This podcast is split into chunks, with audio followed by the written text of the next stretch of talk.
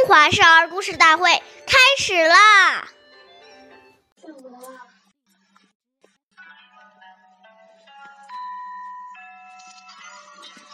称尊长，勿呼名；对尊长，勿见能。那这段小古文嗯什么意思呢？就是说呀，称呼尊长不能直接称呼他的名字。长辈见多识广，阅历深，在他们面前要多听。他们说话，不要自己夸夸其谈，表现出很有才能的样子。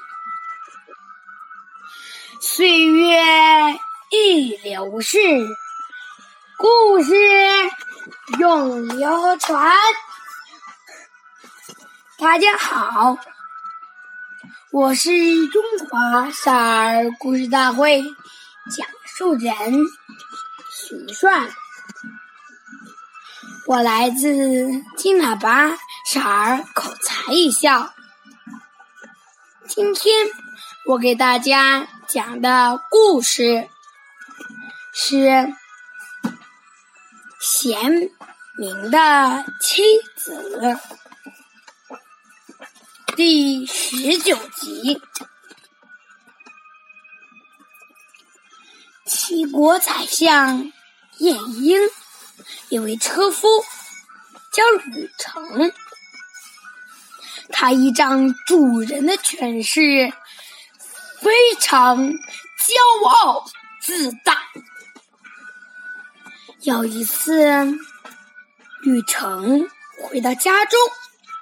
妻子表示要离开他，吕成很吃惊的问：“我为宰相赶车，多体面啊，更不愁吃穿，你为什么要离开我呢？”妻子说：“才知道。”自己是个车夫啊！你看，任大人虽然贵为宰相，但从没有像你那样招摇玄乎啊！听完妻子的批评，吕成很惭愧。从此痛改前非。后来，在燕子的推荐下，吕成当上了大夫。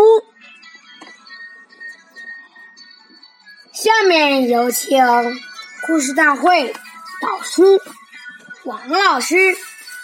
为我们解析这段小故事，掌声有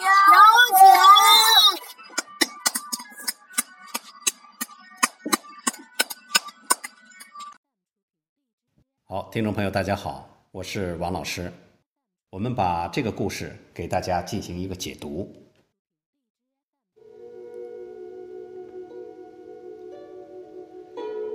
我们说，晚辈直呼长辈的名字是不礼貌的，是没有教养的表现。